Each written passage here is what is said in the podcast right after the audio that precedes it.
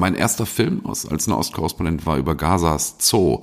Ja. Und ähm, ich kann mich total gut daran erinnern, weil dieser Zoo hatte ein Riesenproblem da sind wir natürlich dann auch wieder so ein bisschen beim Konflikt. Der hatte halt keine Tiere mehr. Die waren alle entweder äh, verhungert oder irgendwie anders ums Leben gekommen. Äh, das ist ein ganz, ganz trauriger Zoo. Aber ähm, hatte sehr findige Tierpfleger und die haben damit so ein paar Pinselstrichen, weil sie gesagt haben, wir müssen jetzt mal den Kindern eine neue Attraktion bieten, haben die aus einem Esel ein Zebra gemacht.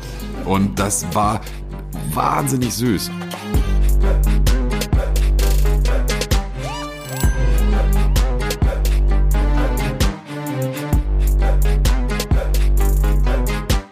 Marhaba und Salam. Mein Name ist Aline Abud und das hier ist der Zenit Podcast. Heute gibt es die erste Folge meiner neuen Interviewreihe. Alle zwei Wochen, immer am Freitag, kannst du dich auf eine neue Folge freuen. Mit einem spannenden Gast, mit dem ich über Erlebnisse, Erfahrungen, Geschichten über und aus der Region sprechen werde. Du kannst dir sicher vorstellen, ich bin ganz schön aufgeregt und irre gespannt, wie dir die erste Folge gefällt und natürlich auch die, die noch folgen werden. Ich freue mich also auf dein Feedback. Zu meinem ersten Gast, mein Kollege ZDF-Moderator Christian Sievers, erzähle ich dir gleich noch was. Einen Ausschnitt aus unserem Gespräch hast du ja gerade schon gehört. Aber weil es die erste Folge ist, möchte ich kurz noch ein paar Sachen loswerden. Warum mache ich den Podcast? Tja, die Idee kam nach ziemlich vielen und langen Gesprächen und Diskussionen über den Nahen Osten und die vielen Menschen, die mich schon lange dazu ermutigt haben. Aber ich will hier jetzt auch nicht lange schwadronieren, seien wir doch ganz ehrlich, Viele von uns hier in Deutschland haben immer noch ein sehr negatives Bild über diese Region. Und dafür können wir auch meist gar nichts. Ob in den Nachrichten, in den Social-Media-Kanälen oder wo auch immer. Wir kriegen zu wenig oder oft nur Meldungen über Krieg, Konflikte und Terror mit. Aber wir wissen ja, dort leben Menschen, die arbeiten, die lieben, die ein normales Alltagsleben führen, wie wir auch. Wir haben mehr Gemeinsamkeiten, als wir denken.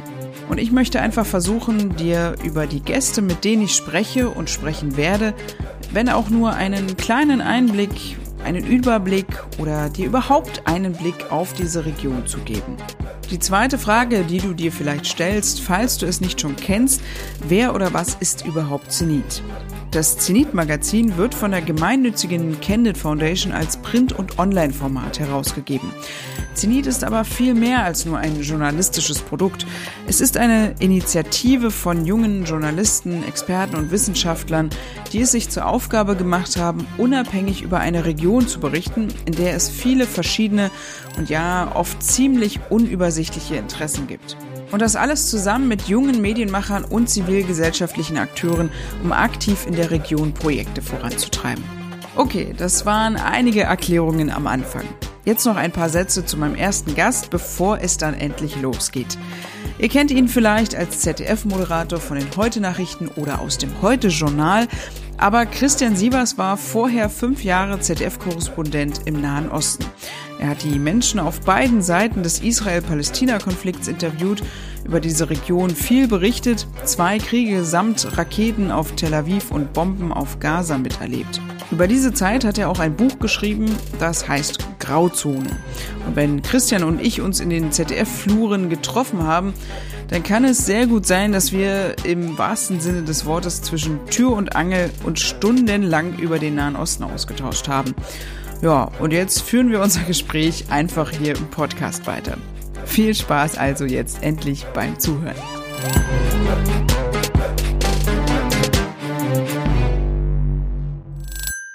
Der Sievers ist da. Der Sievers?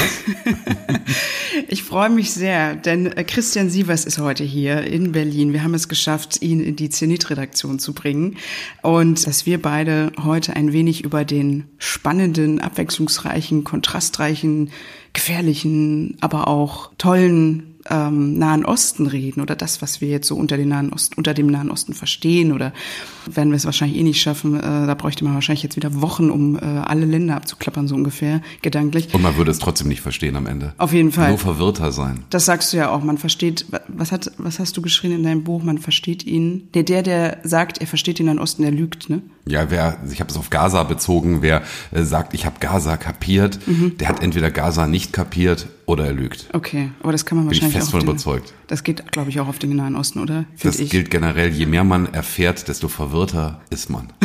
aber das Problem ist gar nicht verwirrt zu sein, sondern auch Verwirrtheit kann auch was, was Schönes sein, finde ich. Vor allen Dingen, weil man ja dann viel kreativer wird vielleicht auch, oder? Dann ja, und weil es wahrscheinlich auch dem wahren Zustand der Dinge auf dieser Welt am Ende viel näher kommt. Die Welt ist ja nicht schwarz-weiß und geordnet und es ist eben oft nicht so, dass man irgendwo hinkommt und nach zwei Minuten alles durchblickt und kapiert hat, wo es lang geht, sondern es ist so schattierungsreich, so abwechslungsreich, so chaotisch und auch oft so widersprüchlich, mhm. dass es jetzt nichts bringt, da mit dem Holzhammer versuchen, Ordnung reinzubringen, sondern dass man es einfach auch so nehmen muss, wie es ist. Und vielleicht auch schätzen lernen muss. Also im, im, im Chaos kann auch, kann auch was, was, was Tolles liegen. Mhm. Was, ähm, was, und du sagst kreativ, klar.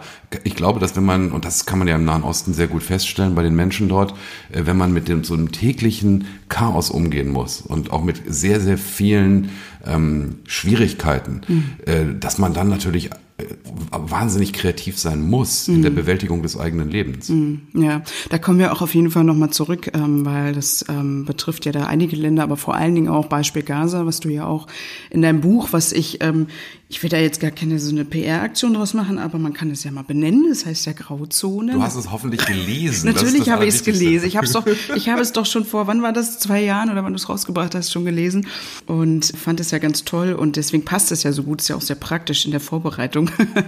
aber ich möchte erstmal mit etwas anfangen, was ich, ähm, weil es ja jetzt die erste Folge ist, mit einem Ritual, was ich eigentlich jetzt bei jedem Gast dann gerne starten möchte, dass man etwas mitbringt aus dieser Region, was irgendwie ja, eine persönliche Geschichte hat oder irgendwie äh, einem wichtig war oder ist immer noch, was irgendwie man mit diesem mit dieser Region verbindet. Und da habe ich dich natürlich gefragt. Jetzt bin ich gespannt, was du mitgebracht hast. Soll ich es auspacken? Ja, bitte. Okay. Also, okay. Und du musst es jetzt beschreiben. Ich bin total überrascht. es ist orange. Es ist auf jeden Fall sehr frisch. Nein, es, es ist, ist total lecker. Also ich kann sagen, es ist eine Orange, oder? Richtig. Sehr gut. Etwas orange. Aber die ist jetzt wahrscheinlich nicht so alt, wie, wie seitdem du da weg bist, ne? Sondern nee, die hast die du jetzt, ich jetzt nicht seit, seit, Jahren gelagert, sondern die ist schon frisch. aber die ist, du hast ja gesagt, ich soll was mitbringen, was ja. mich total an diese Region erinnert, ja. was ich sehr liebe und was mir sehr ans Herz gewachsen ist. Und ehrlich gesagt, ich musste nur ganz kurz nachdenken und dann fiel mir sofort die Orange an. Ja. Denn die steht in so, so vielerlei Hinsicht für all das, was was da wirklich gut läuft, mal ausnahmsweise ja. im Nahen Osten. Ähm, und vielleicht kann man so ein bisschen das erklären, wenn man sich vorstellt in Deutschland. Ähm, ich habe das jetzt gerade wieder erlebt, an deutschen Bahnhöfen gibt's mhm. ja diese Saftläden sehr mhm. gerne. Die gibt's auch manchmal an anderen Orten, aber mir fällt's immer an Bahnhöfen auf. Da stehen dann Leute, die verkaufen frisch gepresste Säfte. Und äh, du kennst es bestimmt, die haben dann diese großen Bottiche da stehen und mhm. dann sagst du, okay, einen Orangensaft bitte. Und dann rühren die mit so einem Kochlöffel einmal drin rum. Und dann gießen sie es dir ein und dann sagen sie 6,80 bitte. Ist frisch. Genau. Frische. Erstens, das ist nicht mehr frisch, sondern mm. der ist irgendwann mal gepresst worden, hoffentlich zumindest. steht seitdem rum. Ich habe übrigens mal gelesen, dass wenn frisch gepresster Orangensaft super lange rumsteht, man muss den sofort trinken, weil sonst kann man auch Wasser trinken, mm. weil die Vitamine gehen sofort raus. Ähm, zweitens, 6,80 ist natürlich ein unfassbarer Preis, finde ich, für sowas. Auf jeden Und Fall. drittens, es wird behandelt wie okay, soll irgendwie frisch sein, ist aber am Ende auch ein weiteres mhm. Massenprodukt. So, und jetzt, jip, kleine Reise in den Nahen Osten, egal wo man ist, frischer Orangensaft wird vor deinen Augen gepresst. Immer. Meistens mit so ganz mhm. tollen Maschinen, mit so riesigen Hebeln, ja. händisch. Ja. Und dann ähm, geht's damit los, dass du erstmal gefragt wirst, welche Orange du haben willst nicht Orangensaft, sondern es gibt natürlich tausend verschiedene Arten. Es gibt die, die, Orange, die man eigentlich nur essen kann, aber die dafür richtig lecker zum Essen ist. Dann gibt's die, die man nur pressen kann, aber die dafür richtig guten Saft gibt. Dann kannst du wählen, ein bisschen säuerlicher, ein bisschen süßlicher. Magst du es eher so ein bisschen so, weißt du, so, so, wenn es so, so zitrusmäßig yeah. ist. Oder so möchtest du oder genau so bitter, so ein bisschen so, so, mm. so, so ähm, sauer macht lustig mäßig. Mm Oder möchtest du so eine richtige, totale, sonnenreife Süße. All das ist möglich. Und dann gibt's, ich hatte in, in Tel Aviv so einen Stammladen, wo ich quasi jeden Tag war. Ido auf der Schenkin, wenn da jemand da mal hingeht, ähm, schöne Grüße. Wir, wir haben ja typ. hier noch einen Bildungsauftrag, kannst du noch ein bisschen Service. Der Typ ist echt ein Hammer, der ja. presst halt und der guckt dich dann an und sagt, ich habe den Eindruck, du kriegst gerade einen Schnupfen, äh, deswegen mache ich noch ein bisschen Ingwer rein. Oh. Und das ist natürlich so ein Service, wo ich immer denke, da muss ich jedes Mal dran denken, das ist, da fühlst du dich ganz anders und Ja. dann kostet das umgerechnet, weiß ich nicht, zwei Euro oder je nachdem, wo man ist. Mhm. Das ist für mich am Ende irgendwie ein sehr schönes Symbol für den Nahen Osten. Das ist schön. Vor allen Dingen, es riecht ja jetzt ja auch so. Ne? Ich schenke sie dir, du darfst sie, Danke. darfst sie Ich presse sie mir selber. Genau. Dann ist sie auch mal frisch. Ja, das, äh, das ist, das ist eine, eine tolle Geschichte. Ähm, das stimmt ja tatsächlich. Ich kenne das auch mit Granatäpfeln vor allen Dingen. Also ich weiß nicht, ähm, gerade auch im arabischen Raum, aber auch im türkischen Raum, also in Istanbul kenne ich das auch, dass die dann da so gequetscht werden und dann spritzt das da irgendwie überall hin und dann hast du da so einen leckeren Orangen- oder Granatapfelsaft. Ja, schön. Ähm, trinkst du dann zu Hause überhaupt noch Orangensaft? Kannst du das überhaupt dann noch? Ja, Wenn du es dann ja trinke ich schon noch, aber ich, ich trinke es immer mit so einer kleinen Träne im Knopfloch. Weil ich denke, also ich vermisse ja sowieso das Wetter, also total, Ja. ich meine, wenn man hier aus dem Fenster guckt äh, und du, du, du könntest jetzt wunderbar so, einen- so einen Werbespot drehen für äh, Erkältungsmittel, aber ähm, äh, die Sonne seit Tagen, seit Wochen beinahe nicht so richtig mehr geschienen hat vom Himmel. Ähm, und, äh, und du dann noch so, so, so eine Orange äh, auspressen musst, bei der du auch merkst, die hat auch schon lange keine Sonne mehr gesehen oder ist irgendwie schnell zum Blitz, ähm, äh, die musste dann ganz schnell irgendwie reif werden und wurde irgendwo, keine Ahnung, blitzgereift und so schmeckt sie dann halt leider Ja, auch. Hat zu wenig Sonne abgekriegt, schmeckt super bitter, hat kaum Saft. Ähm, das ist dann das, woraus ich mir dann täglich meinen frisch gepressten Orangensaft versuche zu zaubern. Sehr gut. Wir können uns ja gleich noch was machen, ein bisschen Ingwer rein, dann wird wir dieses Schiedwetter hier irgendwie aushalten. Ähm, ja, genau. Also du hast ja auch schon ein bisschen erzählt, Tel Aviv und Israel. Du warst fünf Jahre lang Auslandskorrespondent in Tel Aviv, Mhm. beziehungsweise das war ja dann dein Hoheitsgebiet, war dann quasi Israel und Palästina. oder? Naja, Hoheitsgebiet, das klingt so jetzt so will. nach König. Ähm, das war es überhaupt nicht, sondern König von Deutsch. Äh, ja, sondern ähm, ja, wir nennen das Berichtsgebiet quasi. Der Sender hat die Welt, eigentlich die komplette Welt aufgeteilt, macht auch irgendwie Sinn in verschiedene Bereiche, für die dann jeweils jemand zuständig ist, der auch in diesen Bereichen lebt und arbeitet. Mhm. Und ähm, jetzt mal so gesehen, du warst vorher, ähm, ich glaube, elf Jahre lang im Morgenmagazin, im ZDF Morgenmagazin, musstest elf Jahre lang sehr früh aufstehen. Ich kann das ja bestätigen. Ich äh, kenne das auch.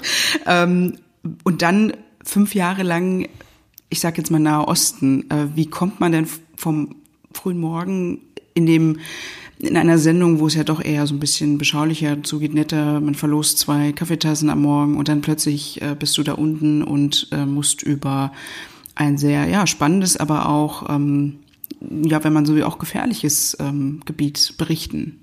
Naja, das Morgenmagazin hat schon auch sehr starken Fokus auf Politik. Also da hatten wir jeden Morgen, und es ist ja immer noch so, äh, durchaus, es ist vollkommen normaler Tag ist, dass du da quasi zwei Parteichefs, eine Ministerin, ähm, einen Fußballtrainer und noch ähm, ein Schauspielsternchen aus der Vorabendserie zu Gast hast. Das ist ähm, vollkommen normal. Also die Bandbreite in der Sendung ist irre und der Fokus liegt aber schon sehr auf Politik und auf Nachrichten. Also insofern finde ich jetzt thematisch ist es kein so ein riesiger Sprung. Wir haben im Morgenmagazin auch viel aus dem Nahen Osten berichtet.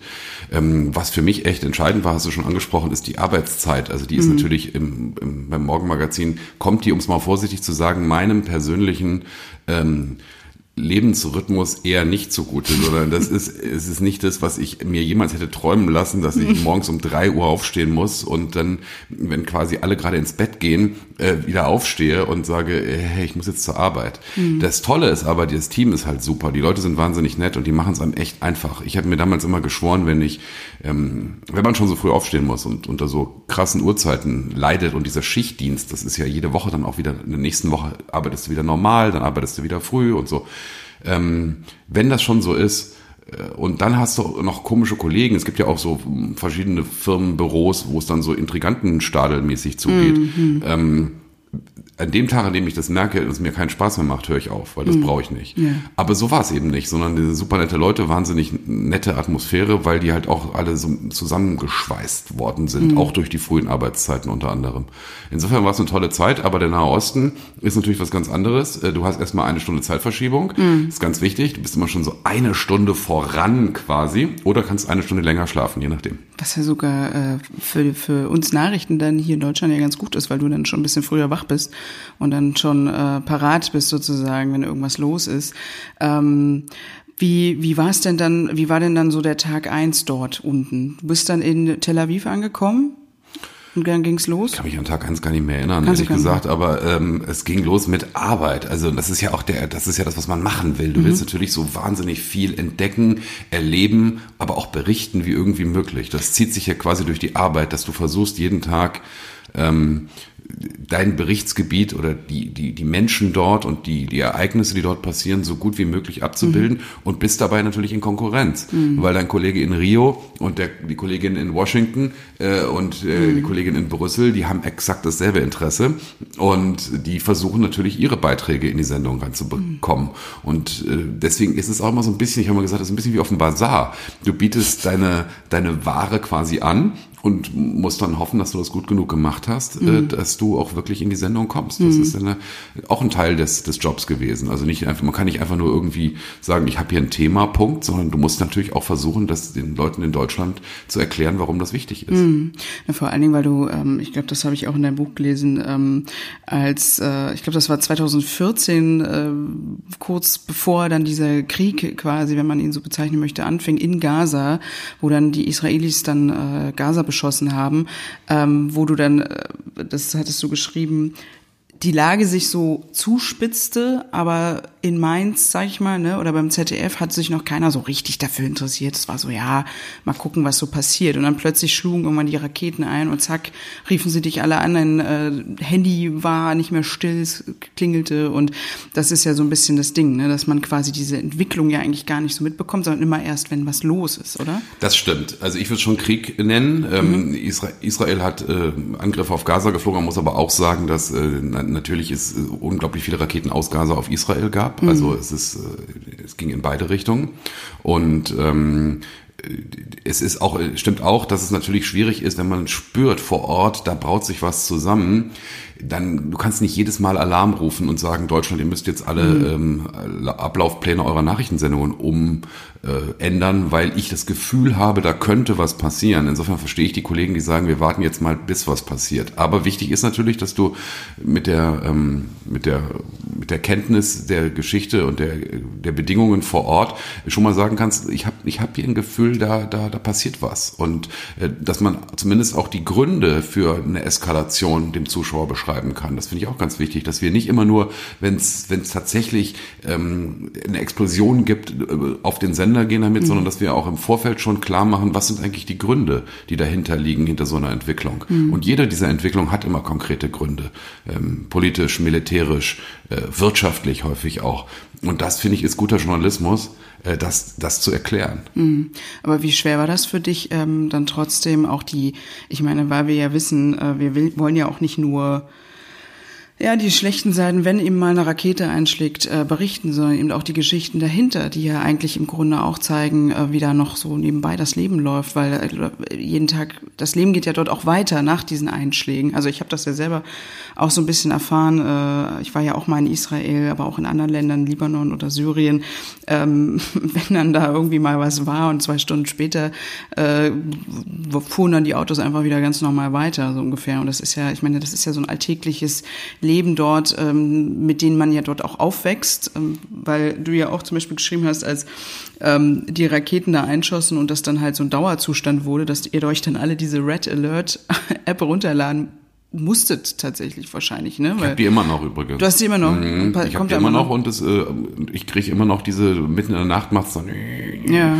und ähm, dann weiß ich, jetzt geht's wieder los. Das ist, das ist eine israelische App, die mhm. äh, äh, warnt vor Raketen aus Gaza auf Israel und das ist echt wirklich beschämend und traurig, dass das immer noch nötig ist. Und mhm. das ist, und ich denke dann auch immer an die Leute, die da in diesen äh, Bunkern in, in, in Israel wieder fliehen müssen und schnell unter irgendwo versuchen müssen, irgendwie in Deckung zu gehen, mhm. äh, weil schon wieder Raketen aus Gaza fliegen. Du hast ja die Erfahrung auch gemacht, oder?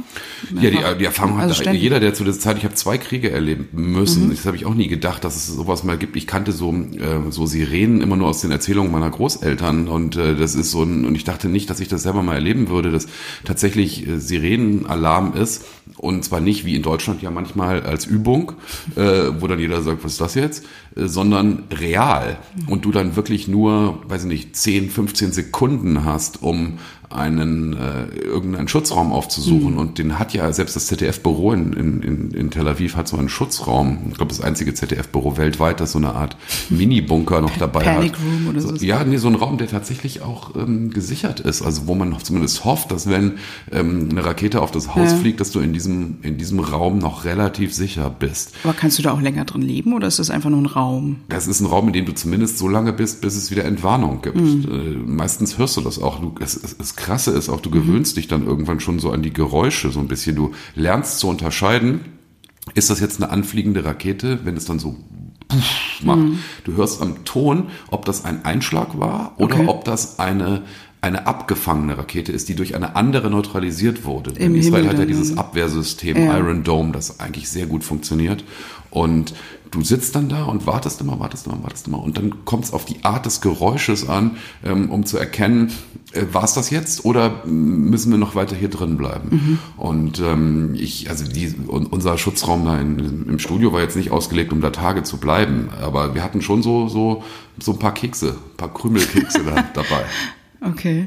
Ja, apropos Kekse, ich habe hier ähm, Dattel-Teegebäck. Ah, yummy. Ähm, kannst du gerne zugreifen. Ja, ähm, selbst gebacken. Oh, ehrlich? Und äh, tatsächlich, wenn wir schon mal beim Thema sind, mit äh, Datteln aus Palästina. Mm. Ja, ja. Hast du auch beim Einkauf äh, speziell darauf geachtet, wo es die besten Datteln gibt? Oder, oder hast du einfach zugegriffen? Nee, ich habe die, ich hab die mir äh, einfliegen lassen, ah, sozusagen. Ja, ja. Ah, wenn schon, denn schon. Ich glaube Privatimport. Genau. Sehr gut. Als ich das Buch gelesen habe, habe ich auch viele Parallelen gesehen und, und, und gemerkt, so Mann, ja, irgendwie haben wir alle äh, durchleben wir alle irgendwie immer so ein bisschen dasselbe und haben auch dieselben wie soll ich sagen, ähm, Kämpfe, die man so mit sich austrägt, ähm, wenn man dort ist. Ähm, weil du sagst ja auch, eine Tour durch Jerusalems Altstadt bringt mehr Erkenntnis als Dutzende wohlformulierte Dossiers. Absolut. Trotz äh, ist es immer super, selber hinzufahren, aber natürlich ähm, kann man nicht überall immer hin. Ja. Äh, Gaza speziell würde ich jetzt niemandem empfehlen, hinzufahren, äh, äh also als als Tourist oder so. Das geht ja auch gar nicht. Das geht auch ne? gar nicht. Ja. Und ähm, und deswegen ist es aber natürlich auch die Aufgabe von Journalisten oder von Reportern, das den Leuten so, so, ja, so plastisch und so klar und so wahrhaftig nahe zu bringen, wie es irgendwie geht. Und ich finde, was du sagst, ist, finde ich total richtig. Es ist ein, ähm, ich finde, die, die, die geografischen Gegebenheiten, um es mal so zu sagen, die sagen häufig ganz, ganz viel schon mal aus. Ohne dass man jetzt ganz, ganz tief eindringt hinter die, die, die Gründe für alles und die Geschichte. Und gerade im Nahen Osten hat natürlich auch alles eine ewig lange Geschichte. Und jeder kann sagen, ja, Momente mal, wenn du hier Ansprüche hast, sind mm. meine noch mal tausend Jahre älter und so. Lassen wir das alles mal kurz weg, gucken wir mal nur auf die Geografie vor Ort.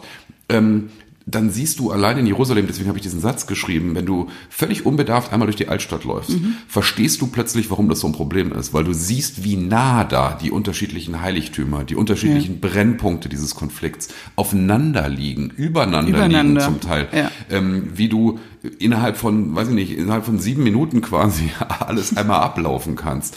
Das macht es schon allein räumlich wesentlich verständlicher, finde ich. Und ich habe immer so ein bisschen versucht, auch in, in Fernsehberichten das zu zeigen. Mhm. Also jetzt nicht einfach nur, wir schneiden an diesen Ort und dann schneiden wir um und sind an einem anderen Ort, sondern den Zuschauer versuchen mitzunehmen und zu erklären, wie weit ist denn das voneinander entfernt. Mhm. Das gleiche gilt auch für den Gazastreifen. Wir haben da so ein Büro, das ZDF hat so einen Kollegen von der Produktionsfirma, die sitzen im 13. Stock von einem Hochhaus mitten im Gazastreifen. Und du kannst von diesem Hochhaus ähm, kannst du wahnsinnig viel erklären, auch über diese Enge, diese Abgeschnittenheit mhm. dieses kleinen Küstenstreifens. Wenn dann der Strom ausfällt, ähm, dann stehst du da auf dem Dach von diesem Hochhaus und siehst richtig so ein Rechteck, in dem es schwarz ist. Und drumherum siehst du Israel, was hell mhm. erleuchtet ist. Mhm. Das heißt, du kannst quasi also du, du, du siehst diese gesamten, diese unglaubliche Nähe von allem, wie alles wahnsinnig eng zusammenhängt. Ähm, und das erklärt, finde ich, eine ganze Menge. Hm, na, Gaza ist ja auch nur, ich glaube, 365 Quadratkilometer groß. Das sind so, äh, ich weiß nicht, Bremen, glaube ich, oder sowas. Also ich habe ähm, ich habe auch nochmal nachgeguckt, irgendwie 5000 Menschen pro Quadratmeter ist ja so der dicht besiedelste äh, Gebiet äh, überhaupt auf der Welt. Also es ist einfach eine enge. Ich war ja auch mal da, aber ich war nur einen Tag drin. Ähm, aber das stimmt natürlich. Ich meine, du bist ja in dem, das fängt ja damit an, glaube ich, dem Buch. Du bist ja in, in diesem 13. oder in diesem Hochhaus ja einmal schön im Fahrstuhl stecken geblieben. Ne? Das, das macht es dann bin, auch nicht einfach. Ja, ich bin mehrfach im Fernsehen, äh, im Ach, Fernsehen sage ich schon, im Fahrstuhl stecken geblieben. Ähm, aber in diesem Haus, weil dieser Fahrstuhl total unzuverlässig ist. und, und ich habe, muss ich sagen, ich habe so ein bisschen Angst vor im Fahrstuhl stecken bleiben. Also auch seitdem. Der Klassiker. Oh, das ist wirklich, es ist, also einmal war es ganz schlimm, weil es wirklich lange gedauert hat, mhm. bis es wieder weiterging. Und beinahe noch schlimmer, der Fahrstuhl war knallvoll mit Leuten. Also es war nicht so, dass man da schön alleine drin stand und sich jetzt irgendwie ausbreiten konnte, sondern es war richtig voll. Also man stand Körper an Körper ähm, mit Leuten, die dann, also da war ein Kollege vom, vom iranischen Staatsfernsehen, der stand neben mir, werde ich nie vergessen, der rief immer, ich habe Platzangst. Und ich guckte ihn an und habe gesagt, Ganz ehrlich, ich auch. Und vor allem, wenn ich uns hier alle so sehe, dann hoffe ich, dass es jetzt ganz schnell geht. Und die Kollegen, die dann nach endloser Zeit, ähm, als, als wir da befreit wurden, muss man beinahe schon sagen, aus diesem Korb, ähm, die Tür aufgequetscht hatten, die, die, die sagt, haben mir hinterher mal aufgezogen und gesagt, Christian, so schnell haben wir dich noch nie aus so einem kleinen Loch krabbeln sehen wie da.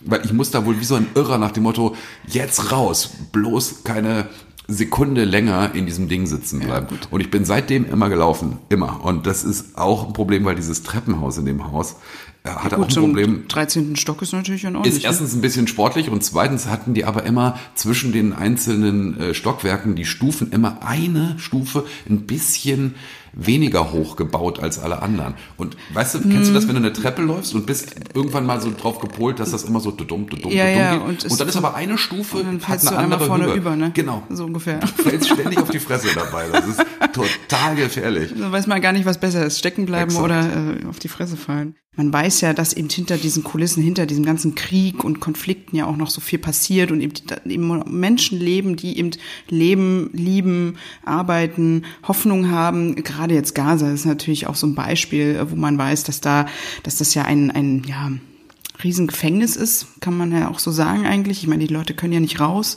außer sie sind mal krank, ne? Und dann können sie, äh, wenn sie gut Glück haben, dann auch eben mal ein ausreisen, äh, was natürlich auch so eine logistische... Manchmal gibt es auch die Möglichkeit, via Ägypten äh, ja. rauszukommen, also für bestimmte Personengruppen. Aber ja. im Grunde genommen stimmt das, dass es da sehr viele Menschen gibt, die also quasi keine Perspektive haben, irgendwie mal was anderes zu sehen als diesen Gazastreifen. Ja, aber wie hast du, wie, wie, wie, wie bist du da den Menschen entgegengekommen oder wie kamen sie dir entgegen?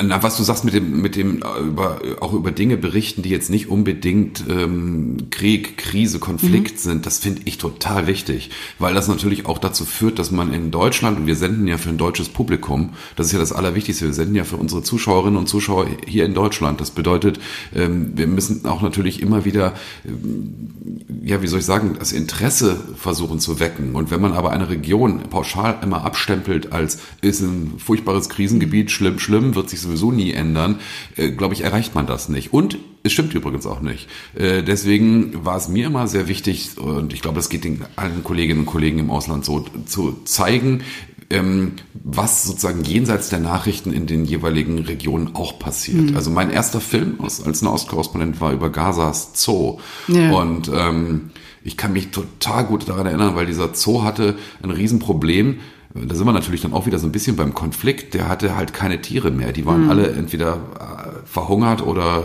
irgendwie anders ums Leben gekommen. Äh, das ist ein ganz, ganz trauriger Zoo. Aber ähm, hatte sehr findige Tierpfleger und die haben damit so ein paar Pinselstrichen, weil sie gesagt haben, wir müssen jetzt mal den Kindern eine neue Attraktion bieten, haben die aus einem Esel ein Zebra gemacht. Und das war wahnsinnig süß und es war unglaublich ähm, toll zu sehen, wie das hm. auch funktioniert. Also dieser Esel hat wahrscheinlich auch gedacht, komisch, wie sehe ich denn jetzt aus?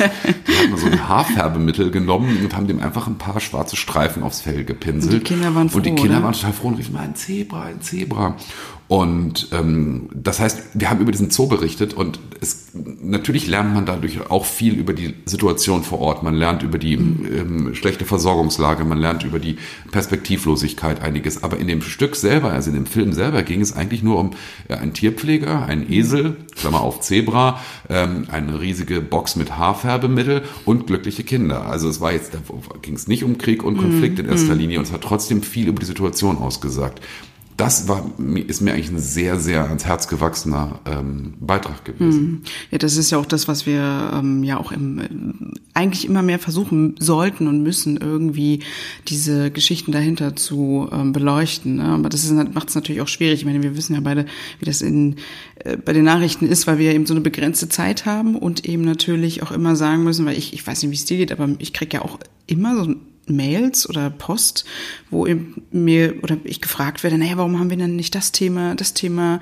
Und gerade jetzt aus diesem Raum und ähm, ich dann eben immer sagen muss, ja, es tut mir leid, ich total gerne, aber wir haben, also es wird dann eben irgendwann entschieden und es wird ja dann auch knallhart entschieden, weil du ja auch meintest, du konkurrierst ja jetzt mal ganz global gesehen erstmal mit deinem Material und dann aber mit dem Material aus Rio oder Amerika oder wo auch immer. Oder aus Deutschland oder natürlich, aus Deutschland, das darf man auch nicht vergessen. Wenn wir haben ja innenpolitisch irgendwas natürlich, ist, ne? Das ist ja zunächst erstmal, also wenn, wenn in Deutschland eine Gesundheitsreform äh, beschlossen oder diskutiert wird oder die Frage der Renten, das ist etwas, was die Leute alle, alle ganz unmittelbar angeht. Und ja. da habe ich auch Verständnis für, dass man es dann natürlich heißt, also aus Auslandskorrespondentensicht, finde ich, muss man auch Verständnis dafür haben, dass eine Redaktion nach langer Diskussion, und das machen wir ja jeden Tag. Wir mhm. diskutieren ja wahnsinnig viel und sehr intensiv in verschiedenen Konferenzen, äh, dass dann eine Redaktion feststellt, also das ist jetzt für die deutschen Zuschauer das wichtigere Thema heute mhm. Abend. Und deswegen äh, müssen wir leider gucken, dass wir die anderen Themen dann an den nächsten Tagen irgendwie noch mitbekommen. Mhm.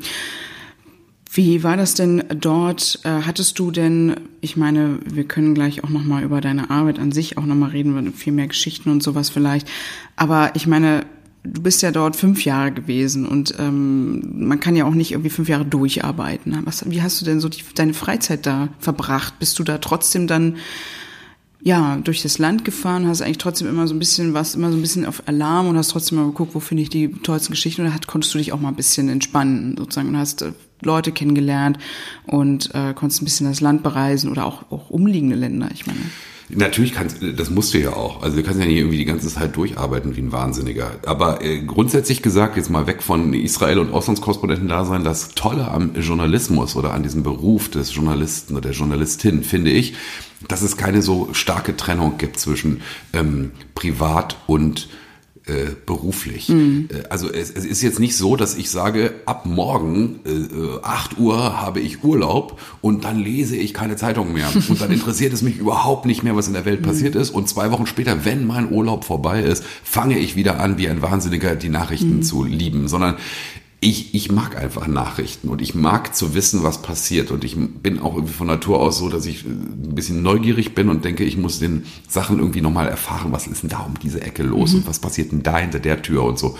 Und das kannst du ja nicht abstellen. Also das ist ja nichts, wo du so einen Schalter umlegst und plötzlich sagst, Urlaub, jetzt interessiert mich nichts mehr, sondern ähm, insofern mache ich diese Trennung eigentlich nicht. Und wenn ich sozusagen eine spannende Geschichte irgendwo erlebe oder, oder sehe oder höre, äh, dann sage ich nicht, ich habe aber Urlaub und deswegen interessiert es mich nicht, sondern dann versuche ich natürlich was daraus zu machen. Aber klar, ähm, um auf deine Frage jetzt zurückzukommen, äh, natürlich musst du auch irgendwann mal sagen, ich, ich, ich schalte mal ab und ich mache andere Sachen. Das Tolle am Auslandskorrespondenten-Dasein ist ja, dass du nicht irgendwie reinfliegst in eine Region, mhm. äh, dort ganz schnell ganz viel berichtest, meistens weil was äh, Schreckliches passiert ist und danach wieder rausfliegst, sondern du lebst da ja. Das heißt, du kriegst viel mehr vom Alltag der Menschen mit. Du äh, kennst natürlich auch viel mehr Leute äh, plötzlich. Du lernst viel mehr Menschen kennen. Mhm. Ähm, und zwar Leute, über die du berichtest. Und ich habe dann auch versucht, also ich habe zum Beispiel jetzt nicht angefangen zu sagen, ich ähm, wohne jetzt im Nahen Osten und mache jetzt plötzlich meinen Urlaub immer nur noch in Thailand oder so, sondern ich habe gesagt, also wenn ich jetzt im Nahen Osten wohne, dann macht es ja auch Sinn, im, im Urlaub oder in, wenn man mal ein paar Tage frei hat, natürlich in der Region mhm. rumzufahren. Und da gibt es ja unglaubliche Orte, ja. wo man, wo man wunderbar Urlaub machen kann. Mhm. Und ähm, was dann eher so kommt, nach dem, wenn du ein paar Jahre das machst, dass du dann, äh, weiß ich nicht, wenn du irgendwie zwei Wochen frei hast, dass du sagst, ich fahre jetzt nach Deutschland in Urlaub. und das ist, das wird dann immer wichtiger, dass du zum, so den Kontakt hältst zu Freunden zu Hause, weil das die große Gefahr ist, wenn du zu lange im Ausland lebst, dass du den Kontakt verlierst zu Menschen, die dir eigentlich ja ans Herz gewachsen sind und die du schon sehr, sehr lange kennst mhm. und eigentlich auch weiter äh, kennenlernen möchtest, aber zu deren Alltag du so ein bisschen den, den unmittelbaren Bezug verloren hast. Mhm. Und deswegen ist es dann, glaube ich, eher wichtig, zwischendurch auch mal Urlaub in Deutschland zu machen. Ja, auf jeden Fall. Abonnierst du schon die Zenit Print Ausgabe? Sicher, oder? Aber Du willst noch viel mehr über die Länder des Nahen Osten, Nordafrika und Zentralasien erfahren? Du wirst exklusiv eingeladen, wenn das Who and Who der Nahostexpertinnen und Expertinnen bei Konferenzen, Workshops und Lesungen zusammenkommt. Du wirst regelmäßig auf dem aktuellsten Stand sein, was in der Region so los ist und diese komplexen Zusammenhänge verstehen – Du bist bei Ausstellungen, Fotopreisen eingeladen oder du kannst kulinarisch eintauchen und lernen, wie man Hummus, Tabuli und noch mehr leckere Hausmannskost aus der Region selbst kocht bei unseren Zenit Kochkursen. Und es gibt noch viel, viel mehr. Was musst du dafür tun? Ja, einfach die Zenit Club Mitgliedschaft abonnieren. Und das für nur, pass auf, 79 Euro im Jahr. Die Mitgliedschaft bündelt alle Leistungen und Inhalte des Print- und Online-Formats und informiert dich an jedem Ort der Welt online und offline über die aktuellen Entwicklungen im Nahen Osten, Nordafrika und Zentralasien. Und ganz wichtig, mit der Clubmitgliedschaft fördert ihr auch die Projekte und Ziele der gemeinnützigen Candid Foundation, die das Print- und Online-Magazin veröffentlicht und die sich auch für die Völkerverständigung sowie der Förderung der Presse- und Meinungsfreiheit, insbesondere in den muslimischen Ländern, einsetzt. Also, mit 79 Euro im Jahr bist du dabei und wirst Teil der Zenit-Familie. Und jetzt viel Spaß beim Weiterhören. Und ähm, ich meine, du hattest ja auch ähm, ein, sehr spannendes Team ähm, jetzt trotzdem äh, im ZDF-Studio, äh, wo ihr, ähm, weil du jetzt auch sagtest, du hast dann auch viele spannende Leute kennengelernt, jetzt sowohl in Freizeit als auch beruflich. Ne? Und ähm, ich meine, ich kenne das selber, als ich bei Reuters war, da hatte ich auch äh, palästinensische Mitarbeiter, aber auch israelische. Und das war ja bei euch ähnlich, ne? Genau. Also Ahmed zum Beispiel, der genau ist unser palästinensischer Kollege ähm, und äh, ist, ist, ist, ist unglaublich wichtig. Es ist, muss vielleicht kurz das System ein bisschen erklären. Im Ausland läuft es sehr oft oder fast immer so, dass man mit äh, lokalen Kolleginnen und Kollegen zusammenarbeitet. Also es geht ja auch gar nicht anders. Ne? Genau, also die halt die eine Region sehr sehr lange kennen. Die Auslandskorrespondenten wechseln ja alle drei bis fünf Jahre und du kannst gerade in der arabischen Welt natürlich nicht sagen Hallöchen, hier ist der nächste, da bin ich schon wieder ähm, und und dann denken, dass du von Tag eins einen Zugang zu allen möglichen Geschichten und mhm. Menschen bekommst. Ähm, Gerade die, äh, weiß ich nicht, ich, ich habe, glaube ich, ein Buch geschrieben, das ist ein Hamas-Terrorführer, mhm. der, der, der steht ja nicht im Telefonbuch mit seiner Nummer und der lässt sich auch nicht googeln. Das heißt, du, du, musst, du musst da Leute haben, die mhm. Kontakte haben einfach mhm. und die äh, auch so eine, weiß ich nicht, wie soll ich sagen, eine Street Credibility haben, weil sie halt sehr, sehr lange schon unterwegs sind und die aber auf der anderen Seite äh, zu unserem Sender gehören und von denen man auch genau weiß, das sind, äh, das sind ganz wichtige und vertrauenswürdige Kolleginnen und Kollegen, die seit Jahren, oft auch schon seit Jahrzehnten mhm. mit uns zusammenarbeiten. Und auch die Sprache oftmals ja auch. Kennen. Exakt. Ich meine, Sprache das ist und ja Dialekt. Es gibt ja, ja. Gegenden, da kommt es nicht nur auf die Sprache an, sondern auf den Dialekt. Ja. Also da ist schon, das ist total wichtig, weil die Leute erkennen an der Art, wie du sprichst, äh, ob du dazugehörst oder mhm. ob du mhm. nicht dazugehörst. Und wenn du dann mit jemandem kommst, der dazugehört, ist es natürlich wesentlich einfacher, Zugang zu gewinnen, als wenn von vornherein klar ist, ähm, wer ist das denn jetzt? Hm. Und ähm, ich meine, ich, ich, ich, das ist ja das, was ich meine, dass man irgendwie so die Parallelen hat, weil ich hatte auch mit meiner ein Kollegin, ähm, die aus Palästina ist, ähm, waren wir dann in Bethlehem und äh, sie wollte mir da mal die, die, ja, die Stadt zeigen und ähm, das war so ein Tag, wo dann irgendwelche Messerstechereien dann in Jerusalem waren. Das war so zu dieser Zeit äh, vor drei Jahren oder so, als ich da war. Und dann kamen wir plötzlich nicht mehr mit äh, normalen Bussen zurück nach Jerusalem und mussten durch diesen typischen ähm, Checkpoint da, ne, den du ja wahrscheinlich auch kennst, wo man dann sich irgendwie plötzlich fühlte wie im Hochsicherheitsgefängnis. Also ich meine, für mich war das ja dann auch ähm, alles neu. Und ich dann da zum ersten Mal, also es glaube ich war wirklich eins der ersten Male, wo ich wirklich so gemerkt habe, was ein deutscher Pass ausmachen kann. Ähm, wo ich dann quasi mit meinem Bundesadler nur wedeln musste, um durchgewunken zu werden, weil ja, passt schon, ne, Deutsche. Und sie dann quasi einmal komplett durchgefilzt wurde, ne? weil sie eben Palästinenserin ist, obwohl sie ja in Jerusalem arbeitet bei Reuters, Presse etc., pipapo, aber das war egal. Und das fand ich ähm, damals, das schreibst du ja auch in deinem Buch, ähm, das hat mich auch irre aufgeregt, ähm, wo ich dann auch damals dann noch tatsächlich zurückgegangen und gesagt habe, hier bitte, ähm, ich schiebe jetzt auch nochmal meine Tasche durch, äh, den Metalldetektor, weil ich fand das irgendwie Kollege Ahmed, der quasi ja da schon jahrelang ist und wohnt und trotzdem beruflich immer mal hin und her muss und dann eben jedes Mal von neuem befragt wurde. Er war immer der, der am längsten gebraucht hat in der Befragung. und das war, ist halt so, dass, dass der, der Hintergrund ist, die, ist, die Israelis haben eine ganz andere Form, gerade am Flughafen oder überhaupt an Flughäfen im Luftverkehr, äh, von, von, von Sicherheitsarchitektur. Die suchen, die, die behandeln nicht jeden gleich wie bei uns, wo ja. jeder komplett gleich, wird zumindest versucht, jeden komplett gleich durchzuchecken. In Israel hat mir mal ein, ein, ein Verantwortlicher für die Sicherheit am Tel Aviver Flughafen gesagt, ähm, wir suchen nicht die äh, äh Bombe, das macht ihr in Deutschland, wir suchen den Bombenleger. Mm. Das heißt, die gucken speziell, wer könnte denn besonders verdächtig sein. Das läuft nach Regeln, die natürlich jetzt mit Gleichbehandlung von allen Menschen ohne Ansicht auf Herkunft, mhm. Religion, ähm, Vorname, Nachname äh, nicht viel zu tun hat. Äh, die ist, muss man aber sagen, natürlich hat sie, äh, und das sagen ja die, die Fürsprecher von dieser Variante immer, die hat, die ist sehr effektiv.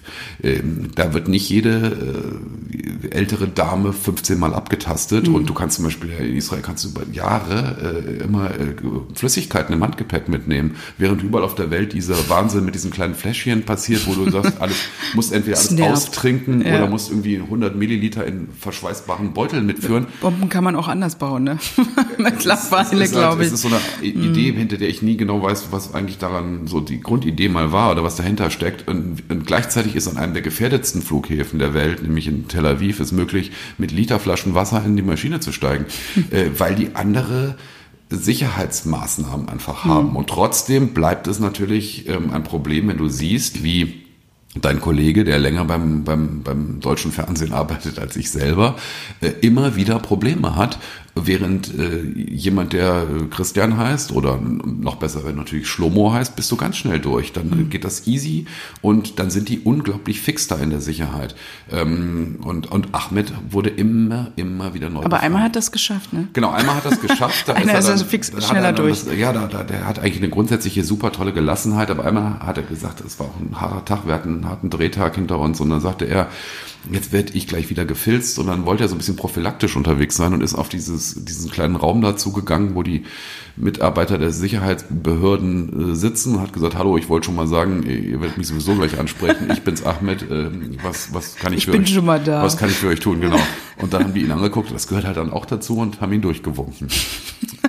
das, ist, äh, das ist dann. Und dann war er schneller durch als er, ne? Genau, dann war er schneller durch als er. Das Wurdest du auch irgendwann mal schon mal überprüft oder bist du auch ich, immer durchgewunken? Ich stand schon halb nackt in der, in der Abflughalle in, in, in Tel Aviv. Mhm. Und das ist ein ganz komisches Gefühl plötzlich. Da sind dann vier verschiedene Leute. Der eine sagt, sie müssen das noch ausziehen, das noch ausziehen. Mhm. Und äh, dann der eine verschwindet mit deinem Pass, äh, der andere verschwindet mit deinem Handy. Du hast plötzlich du musst die ganze Zeit immer im Kopf, ich kann mich noch erinnern, ich musste immer im Kopf behalten, wer jetzt was mitgenommen hatte. Weil ich immer dachte, es wird auch wichtig, dass ich das erstens alles wieder zurückkriege. Und dann geht natürlich lauter ähm, Gedanken los. Du fragst dich erstens, warum ich jetzt?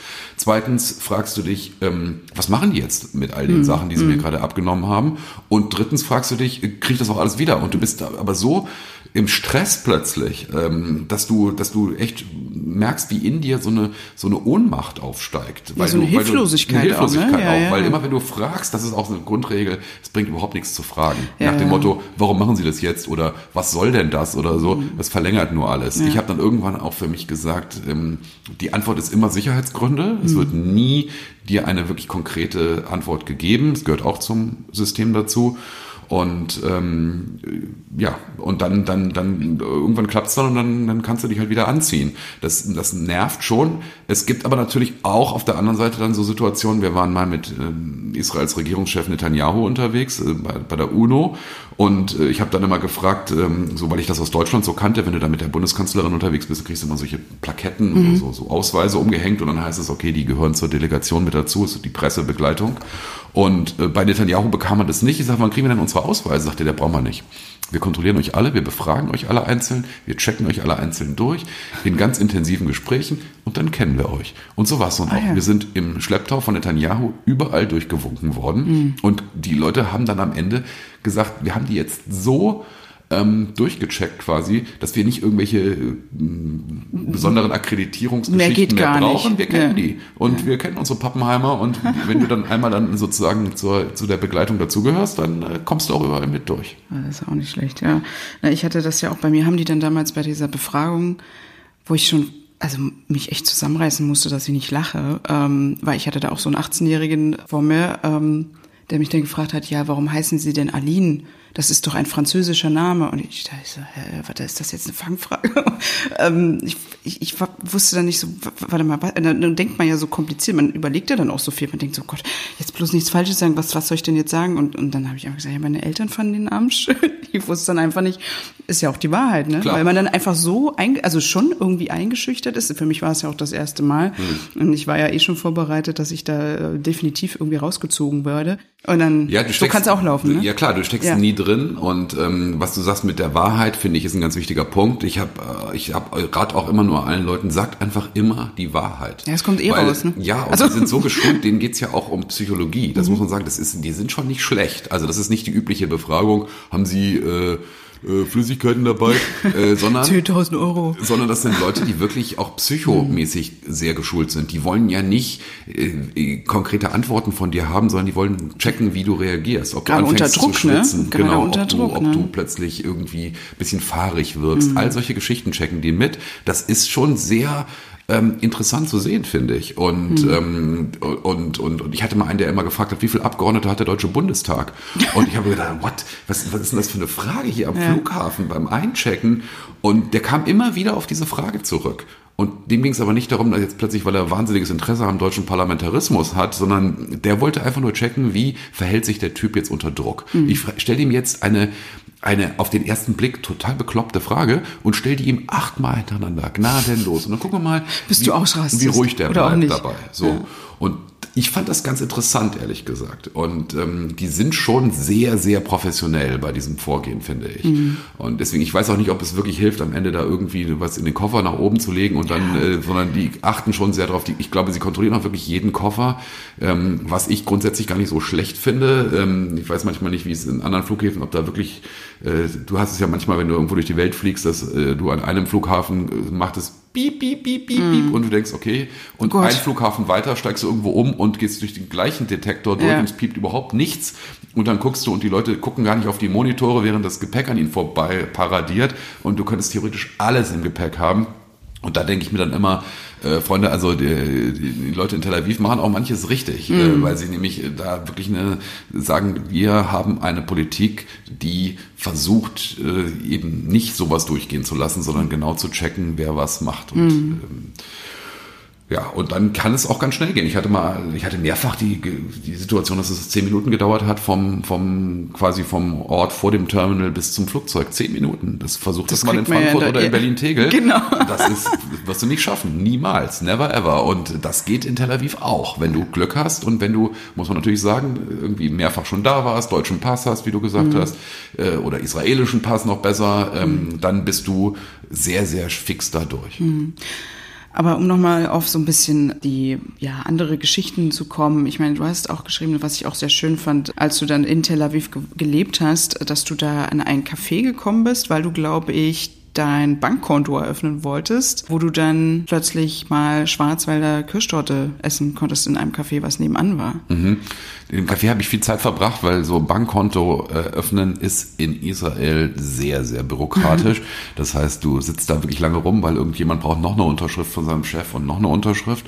Und deswegen habe ich neben in dem Café nebenan ziemlich viel Zeit verbracht und da fiel mir auf, dass ich meine, es war so ein Sommertag, äh, wahnsinnig mhm. heiß, irgendwie 36 Grad und die hatten, die hatten lauter so, so Sahneschnitten darum oh liegen und ich dachte, Leute, das passt doch alles überhaupt nicht und ähm, und dann haben die mir gesagt, ja, wir haben das, weil unsere Stammkundschaft hier mhm. kommt aus einem ähm, aus einem Altersheim für Holocaust-Überlebende nebenan. Und das fand ich, es hat mich total umgehauen. Habe ich gesagt, jetzt wird mir irgendwie super viel klar. Es war auch klar, warum die da diese ganzen äh, deutschen ähm, Kuchenspezialitäten mhm. hatten. Und ich habe dann tatsächlich mal in diesem äh, Altersheim auch einen Beitrag gemacht für die Nachrichten mhm. und habe dort zwei ähm, ältere Herren porträtiert, die Sef und Jair äh, betagt, aber super fit im Kopf mhm. und das hat mich total mitgenommen, weil was die erzählt haben, äh, eine äh, sehr hat immer Berliner, äh, total krass immer noch ähm, und hatte hat halt ähm, erzählt, wie wie wie die Nazis seine Eltern umgebracht haben, mhm. wie er ähm, überlebt hat und und, und, und wie jetzt sein Deutschlandbild aussieht. Und dass er immer sagte, ich, ich, ich habe nichts gegen Deutsche und ähm, ich, ich, ich, ich betrachte euch zunächst mal sehr, sehr offen. Das hat mich total umgehauen. Und es mhm. war eine unglaublich äh, intensive Diskussion auch mit den beiden. Die wollten immer wissen, wie Berlin aussieht heute und so. Und es war, äh, es war wirklich sehr, sehr ähm, berührend. Mhm. Wir haben dann auch einen Film dahinter draus gemacht und ähm, ich hoffe, ich habe das irgendwie gut wiedergeben können, mhm. wie, wie die ihre Lebensgeschichte uns erzählt haben. Du hast ja auch dort, glaube ich, auch äh, generell viele Menschen befragt, glaube ich, auch in einem Beitrag, ich weiß es nicht mehr genau, aber ähm, was sie denken oder was ihnen so in den Kopf kommt, wenn man Deutschland oder Berlin ruft. Da hast du, glaube ich, gesagt, ja. dass die halt sofort an Party denken, ähm, weil das so ihre Auffassung von Berlin ist. Ähm, und äh, ich meine, wir, ich, also ich habe viele Freunde, die äh, regelmäßig nach Tel Aviv fliegen, um genau das dort zu tun. Ähm, also Party vor allen Dingen.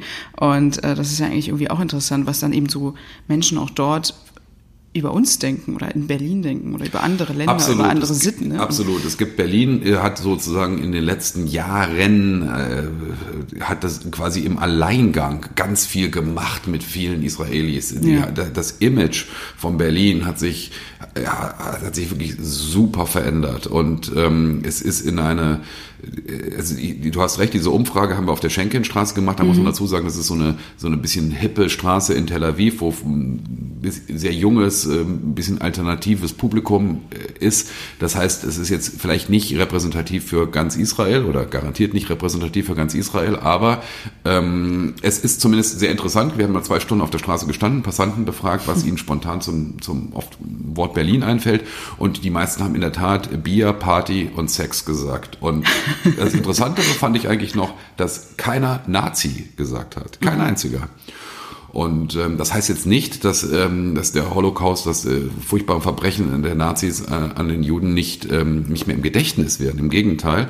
Aber ähm, es ist doch interessant, dass dieses Image von Berlin auch zum Beispiel von israelischen Firmen benutzt wird, die also gerade Modefirmen, die dann drunter schreiben, ähm, Berlin. Wir sind eine Designergruppe aus Berlin, obwohl mhm. die mit Berlin gar nichts zu tun haben. Mhm. Aber das hat eine, das hat dann plötzlich so eine, eine, Werbewirkung. Oder? Die, die mhm. finden sich dann, sie müssen einen auf Hipster machen und dann schreiben sie Berlin drunter und dann wirkt das. Und umgekehrt äh, ist ja mit Tel Aviv genauso. Du sagst, es kommen viele Leute her, fahren viele Leute hin und es gibt diese totale Mischung, diese, dieses Hin und Her zwischen beiden Städten. Und das finde ich großartig. Und das kann sich auch noch viel, viel weiterentwickeln, finde ich, weil das natürlich jenseits von Staatsbesuchen und Regierungskonsultationen und gemeinsamen Verträgen am Ende etwas ist, was die Menschen ganz persönlich unter sich ausmachen. Und je mehr Verbindungen es da gibt, äh, desto besser ist es. Und mhm. äh, das, da gibt es ja auch viele Gemeinsamkeiten zwischen den beiden Städten. Ich finde Berlin, Tel Aviv, beide Städte sind äh, eigentlich jetzt nicht besonders schön, sondern eigentlich eher hässlich auf den mhm. ersten Blick, aber haben natürlich wahnsinnig viel, was, was, mhm. ähm, was am Ende äh, jeden fast jeden zumindest für sie einnimmt. Und das, deswegen sind sie sehr vergleichbar auf eine mhm. Art. Und es gibt da wahnsinnig viele Verbindungen, die ich wirklich großartig finde. Ja. Ich meine, du weißt ja dann, ähm, weil, wie gesagt, dein Berichtsgebiet ja nicht nur jetzt Israel als solches, sondern es betrifft ja im Grunde dann auch die palästinensischen Autonomiegebiete, genau. wie man sie ja so schön nennt, also ja. quasi Gaza, ne, hast du ja auch erzählt. Westbank, ja. Westbank und ähm, da warst du ja dann sicherlich auch viel unterwegs, oder?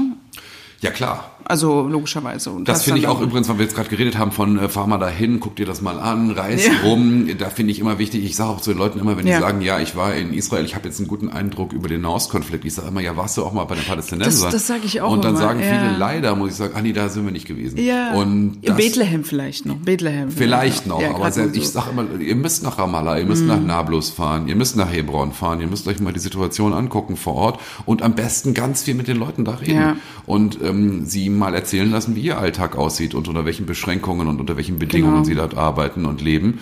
Und das ist erstens sehr, sehr einfach möglich, zweitens äh, aus meiner Sicht sehr, sehr sicher und äh, drittens ähm, äh, bringt es einem sehr viel, mhm. weil es wirklich die Augen öffnet und auch nochmal für die andere Sichtweise. Ähm, also es kann nicht sein, dass man sich Jerusalem alleine durch aus, aus Sicht der, der israelischen Reiseführer anguckt, sondern mhm. ich finde, man muss dann auch nochmal gucken, dass man die gleiche Stadt, die gleiche Umgebung auch nochmal aus der palästinensischen Sicht sich beschreiben mhm. lässt. Und dann hat man zumindest mal etwas, was einem vollständigen Bild doch ein bisschen näher kommt. Man denkt dann so, mein Gott, nehmt euch doch mal in die Arme so ungefähr. Ne? Das wünscht man sich manchmal in dieser ganzen Region so ein bisschen. Ne? Klar, ähm, man, man wünscht so sich schade. vor allem, ähm, lernt euch doch einfach mal kennen und, so, äh, ja. und äh, versucht mal gemeinsame ähm, Ideen und Interessen und Eigenarten herauszufiltern mhm. und dann werdet ihr merken, dass ihr super ähnlich seid. Das finde ich Total. immer das Erstaunliche und das ist eigentlich letztlich auch das ganz Traurige jetzt an der Art, wie sich dieser Konflikt gerade manifestiert, dass es eben immer weniger Berührungspunkte gibt zwischen ähm, Israelis und Palästinensern, die mhm. sich im täglichen Leben quasi überhaupt nicht mehr spüren, kennenlernen. Das war früher anders. Es gibt, gab Zeiten, da, ähm, da sind die Leute, da sind die Israelis, wenn sie gute Blumen kaufen wollten, mal eben nach Gaza gefahren, weil dort die besten Blumen und die billigsten zu haben waren. Und das ist halt das ist unvorstellbar heute. Und das hat dann aber natürlich dazu geführt, dass es dann auch eine, zumindest mal Begegnungen gibt oder gab, die, die, die über dieses rein militärisch-politische hinausgehen. Also mhm. für die Palästinenser ist es so, dass die Israelis quasi nur noch in Uniform kennen. Und ähm, die Israelis, für die tauchen Palästinenser nur noch auf als Attentäter und äh, als Terroristen Bedrohung in den Fernsehnachrichten. ne? ja. Und mhm. da, wenn das natürlich so ist, dann hast du, hast du echt Schwierigkeiten, da noch ein, ein Zusammenleben mhm. hinzubekommen. Einfach weil es viel zu wenig Begegnungspunkte gibt. Mhm. Und das ist, finde ich, immer das total Tragische. Denn am Ende sind sich alle viel, viel näher, als man denkt. Ähm, das fängt beim Kaffee an, den sie lieben, mhm. bei, bei Eigenarten, bei der Sprache, bei Worten, die, die äh, aus dem Arabischen ins Hebräische rübergewandert sind und umgekehrt, wo du mhm. wirklich eine eine unglaubliche, auch als Außenstehender immer wieder viel mehr Gemeinsamkeiten feststellst und dann denkst, das kann doch nicht wahr sein, dass ihr es nicht schafft, euch einfach besser miteinander äh, zu vertragen. Hm. Was war denn so dein, ja, kann man das sagen, Höhepunkt in den fünf Jahren? Ähm, Wahrscheinlich. Habe ich, hab ich nicht, weil ich habe immer, ich bin, ich bin nicht so der Listentyp. Ja. Ähm, neulich hat mich mal jemand gefragt, was war die spannendste Heute-Sendung, die du je moderiert hast.